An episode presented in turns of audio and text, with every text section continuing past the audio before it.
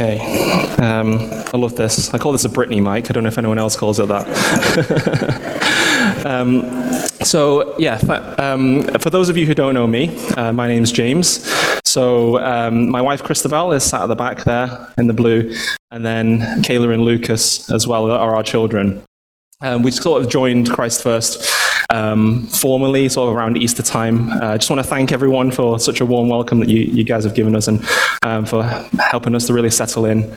Um, so yeah, it's it's been great, and um, I just I'm looking forward to getting to know more of you um, over the coming weeks and months but yeah, it's a, it's a real privilege to be able to um, kind of um, look into God's Word together um, and also just just to be here to be able to kind of share what I've been kind of reflecting on and, and learning uh, over the last uh, couple of weeks as well. Um, just gra- grab my clicker.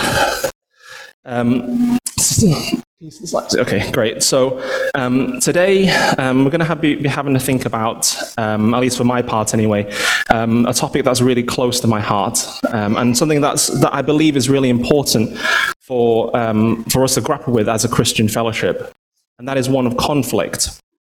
Specifically, how do we respond to conflict and hurt within the church? And how do we, as God's people, live differently to the world around us when it comes to conflicts, when it comes to disagreements between believers? See, the world around us, when people get hurt, the go to response is one of revenge, one of potentially of unforgiveness. We often want to get our own back. My son Lucas um, was telling me um, the other day that his friend told him that it's okay to hurt other people if they hurt you first. And apparently, this was something that his friend's dad was telling him as a you know important life lesson. And, um, and normally he kind of comes to find us um, when we're doing stuff, and he tells us he tells us things that happen in the day, and we will just like, right, hang on, Chris, no, hang on, stop, let's stop for a second, let's drop everything. Can you, Lucas, can you come over here? Let's have a talk about this. you see, revenge is often seen as quite normal. It's often normalized, maybe made to look cool in soaps and films and things, and we're almost taught to be entertained by it, enjoy it. It's normal. Think about the film Gladiator. Has everyone's seen Gladiator, right? It's, it's, a, it's a great film. But I mean, the, the premise of it, a big portion of it, is about revenge right? If you, if, and imagine if the, the famous quote from Gladiator went a bit like this My name is Maximus Decimus Meridius, commanders of the, commander of the armies of the north, father to a murdered son, husband to a murdered wife, and in this life or the next, I'm going to forgive you.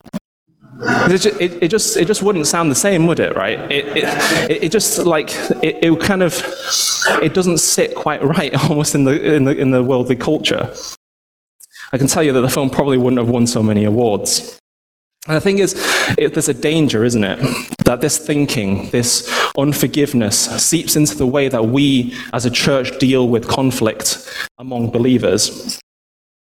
And candidly uh, speaking, I, I've seen firsthand how unforgiveness, unrepentance, broken relationships, and dealing with this, this conflict in a, diff- in a wrong way has led to a whole congregation breaking down.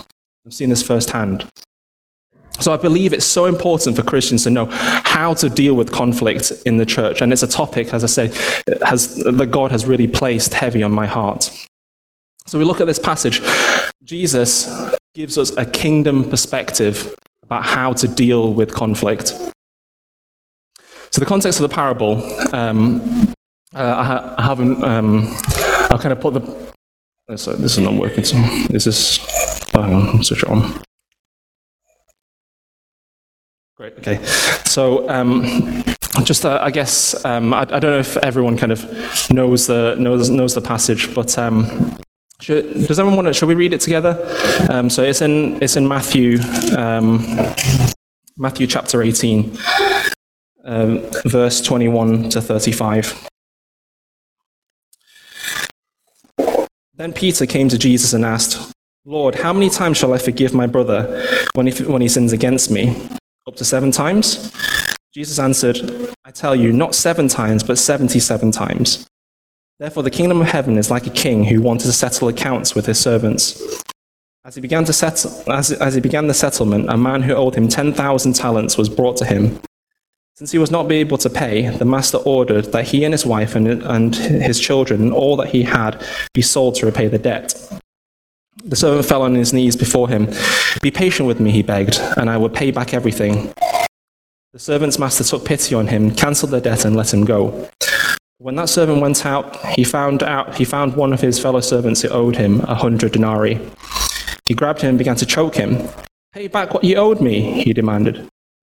His fellow servant fell to his knees and begged him, Be patient with me, and I will pay you back. But he refused. Instead, he went off and had the man thrown into prison until he could pay the debt. When the other servants saw what had happened, they were greatly distressed and went and told their master everything that had happened. Then the master called the servant in. You wicked servant, he said. I cancelled all the, that debt of yours because you begged me to. Shouldn't you have had mercy on your fellow servant just as I had on you? In anger, his master turned him over to the jailers to be tortured until he should pay back all he owed. This is how my heavenly Father will treat each of you unless you forgive your brother from your heart. Hmm. So, the context of the parable is Peter's asking Jesus how many times he's to forgive his brother. And the, the, teaching around that time was that maybe two or three times was sort of an acceptable number of times to forgive someone. And Peter here might have thought that maybe he was going above and beyond by suggesting seven times. But then Jesus replies with, no, not seven times, 77 times, or 70 times seven times. I don't think he literally here means 77 times or 490 times, but rather we shouldn't put a number on it. We should strive to continue to forgive our brothers and sisters every time. And the idea of putting a numerical value on forgiveness is not just an ancient Jewish, te- Jewish teaching. It's often how we think about things today. We think about, you know, that person wronged me this time doing, by doing that, by doing that. Now I just can't forgive them. We can often consciously or subconsciously keep a tally of how many times someone has wronged us. But Jesus, is, Jesus here is saying that no, we should forgive them, strive to forgive them every time. And man, this is a hard teaching, isn't it? Because there are some of us who maybe aren't harboring much hurt. And praise God for that, right? But I know, I'm well aware that some of us are hurting deeply because of something someone has done or said. And Jesus helps us here with a parable that reminds us how we're to do this, why we should do this, why we should keep on striving to forgive others every single time they wrong us. And as we dig into the parable, we're going to be thinking about three imperatives.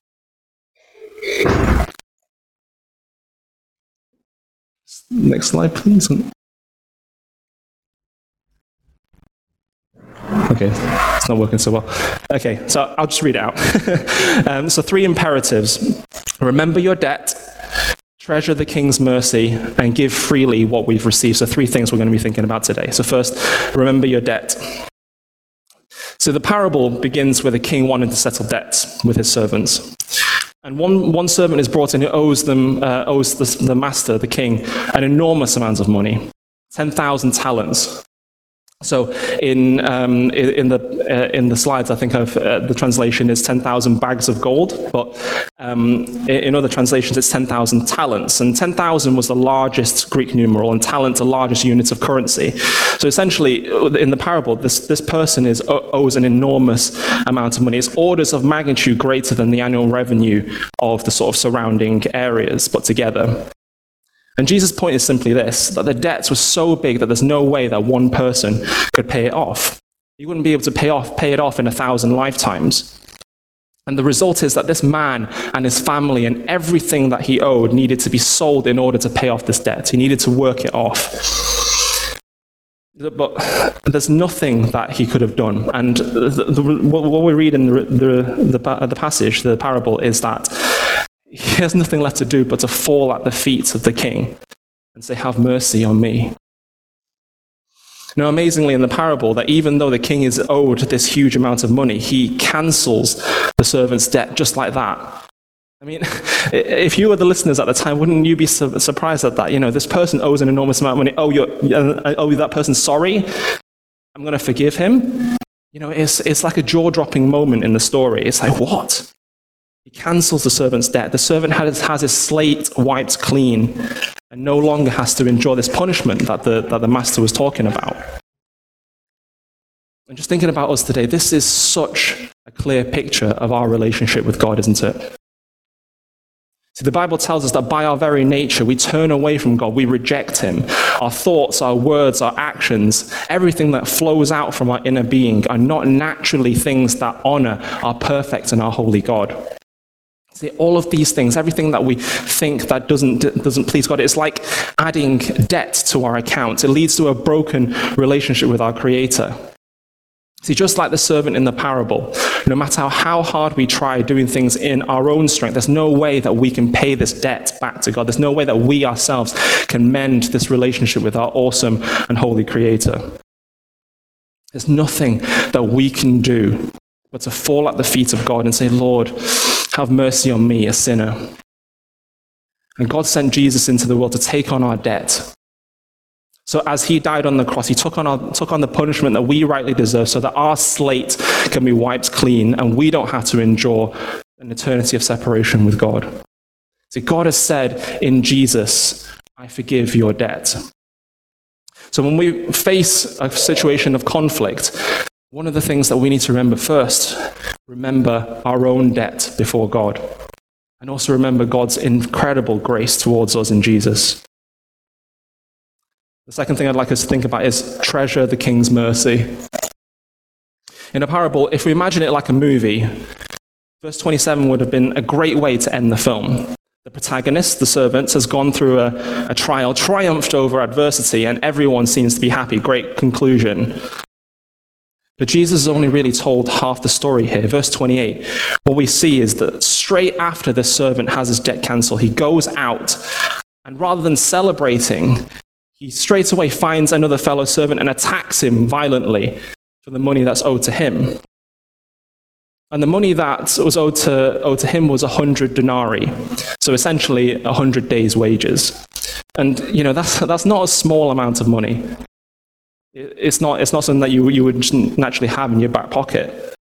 But it is an insignificant amount compared to the amount that he owed the king, firstly. And this is pure genius storytelling by Jesus. The hearers move from rooting for the underdog in the story to being shocked and outraged by his response, his actions. And there's the deliberate symmetry in the passage here. In the parable, the fellow servant's response was the same as his one before the king. He fell at the servant, servant's feet and begged for mercy. And what did he do? Instead of showing mercy, he had the servant, the fellow servant jailed punished for the hundred denarii that he owed him. And we're not told by, by Jesus what, exactly why the servant acted in this way, but maybe it's because he blamed his fellow servant for getting into the, him into that debt in the first place uh, before the king.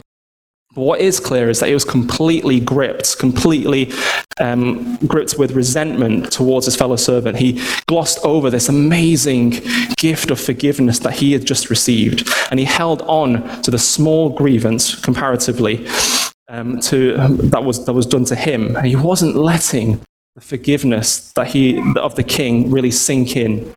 His heart was completely unchanged by the, by the experience. He might have thought, that was, a, that was a close call, wasn't it? All right, now to get my money back. His heart was completely unchanged. And I wonder when we, when we think about our relationship with God, how often do we dwell in the wonder of what God has done for us? Perhaps some of us have been Christians for a long time. And there was a time that you were fired up by the gospel. Our hearts are completely captivated by what, has, what God has done for us. But over time, I wonder if some of us, there's that, that passion that we once had, that fire, has sort of died out a little bit. And once something that, that was all we could think about has become just a Sunday thing. Well, if that's you, can I urge you, it's time to get back to basics. Let's dive into God's word individually, together. Let's dive into church life and be and let's rediscover the beauty of Jesus and savor the generosity of God. Because being amazed by God's grace changes our perspective on disagreement with each other. It changes how we deal with conflict. How we worship God overflows in how we relate to each other. We're to remember our debts We're to treasure the king's mercy. Finally, we're to freely give what we've received. So, in the last part of the parable, the, the, the, servant is sort of brought before the king again after being grassed up by, his, by, the, other, um, by the other servants. And the king is furious about what, he, what he's heard, how unforgiving the servant was. He confronts the servant in verse 33 Shouldn't you have shown mercy just like I showed to you? This time around, the king doesn't pardon him. He has him thrown into jail with essentially a life sentence because there's no way that he can pay off this debt. I might think at the end, okay, great, you know, the good guy in the story wasn't so good in, in the end. End of story. But Jesus actually finishes the, the, the, passage in verse 35 with a pretty sobering teaching, just in case the audience didn't really get it. He says, This is how my heavenly Father will treat each of you unless you forgive your brother from your heart. As we read that, we might think, hang on a second, something doesn't quite sound right. Are you saying that we can't be saved unless we forgive? But I thought salvation was by faith alone. No, what he's saying here is, is not that our salvation is necessarily dependent on our action of forgiveness. It's not that we forgive and then we get saved. It's that our forgiveness of other people flows from our salvation. Our willingness to forgive is an outward sign of an inward transformation. I've heard it said before this way, I think it's quite helpful. A forgiven people are a forgiving people. When we receive forgiveness from God, we're to give forgiveness freely to other people. One commentator writes, uh, writes, it, writes it this way it's like it's like our lungs and air. So we, we, when we breathe in forgiveness from God, we have to breathe out forgiveness for other people. And we only have room to breathe in more forgiveness from God when we breathe out forgiveness to other people. And, and the analogy I don't think is perfect, so don't, don't kind of dig into it too deep, but, deeply. But the, but the point is simply this that the two, our forgiveness from God, receiving forgiveness from God, and our giving of forgiveness to other people are linked. They can't be separated. And this is, uh, this is kind of uh, a teaching that's dotted throughout the whole of the New Testament. I think of the, the end of the, the Lord's Prayer. I think I have it in the, the slides actually, if I can change slides. It says at the end of the Lord's Prayer in Matthew 6 For if you forgive other people when they sin against you, your heavenly Father will also forgive you. If you do not forgive others their sins, your Father will not forgive your sins and a, and a, passage in Colossians, which Andy uh, helpfully pointed me to, is bear with each other and forgive one another if any of you has a grievance against someone. Forgive as the Lord forgave you. And this is such a hard teaching. Such a hard teaching because, you know, what we said before is that I know that some of us will have experienced extreme hurt. But the thing is, forgiveness is supposed to be hard. Forgiveness is supposed to be hard because, because it costs us to forgive other people. We think about the king in the story. You know, he forgave the debt, but that means he's lost that, that money, right, that was owed to him. But more personally to us, think about what it cost God to forgive us. It cost Jesus life on that cross to receive forgiveness from him. Forgiveness is hard. But I want to propose that unforgiveness is hard as well. Unforgiveness is hard as well. And the reason is that hurt and broken relationships are like heavy weights on us. They're like heavy rocks that we carry around wherever we go. It affects the way that we think, it affects the way that we relate to other people, it affects the way that we can worship God. And I wonder, just want to sort of close now, whether there are any of us here today who are carrying this heavy weight of hurt. And I wonder if there are some of us who, who in our lives, there, there are people that we've yet to reconcile with, people who have done us wrong and we're just not ready to forgive just yet. So, as, as a reflection exercise, can I just um, ask someone to help me pass around the, these, these rocks? Because when we carry around hurt, in, in our hearts. It's, it's heavy. It's heavy. So I'd like someone to help me pass around these. Everyone can take one, please. Thank you. And as you take one, I'd like to ask each person to think about whether there's anyone in your lives who you haven't yet been able to forgive. And if there are, then let this rock that you pick up be representative of that relationship. And I'd like you to challenge you guys to take that rock home and keep it with you until you feel like you're ready to forgive that person. And this is a really personal exercise between you and, and God. It's not something that you, you necessarily have to share, but if you do, of course, I'm sure many people would be, would be willing to pray with you. But see this as a challenge, a way of, of kind of motivating yourself to, to, to examine yourself and your relationships to see whether there are people that you've yet to forgive. Because God is in the business of forgiveness and reconciliation. And we're to, and we are to forgive as He has forgiven us. So, as we draw to a close, if everyone is able to pick up a rock, um, and let's move into a short time of reflection, um, and then I'll pray to close in a few minutes.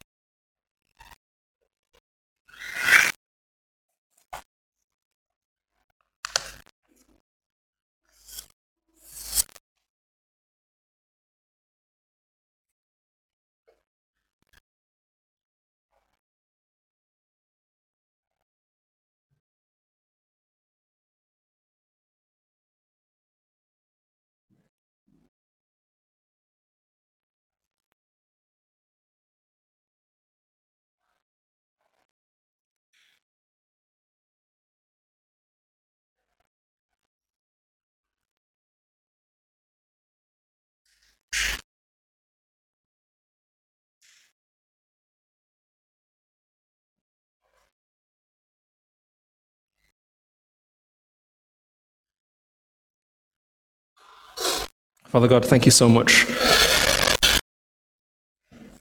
Thank you so much that you have forgiven us. Thank you that although we fall short of your glory, there's nothing that we can do to mend this relationship with you. You sent Jesus to die on that cross so that we might have be in a right standing with you. Lord God, the passage we looked at today is is a hard one to, to, to follow, Lord. It's, it's not easy to forgive others. But Lord God, we pray that you would give us the strength to do so. Lord, please remind us daily um, what it took, Lord, to forgive us. We pray, Lord, that you would enable us, Lord, Lord God, to be able to extend our forgiveness to other people. Thank you, Lord. Amen.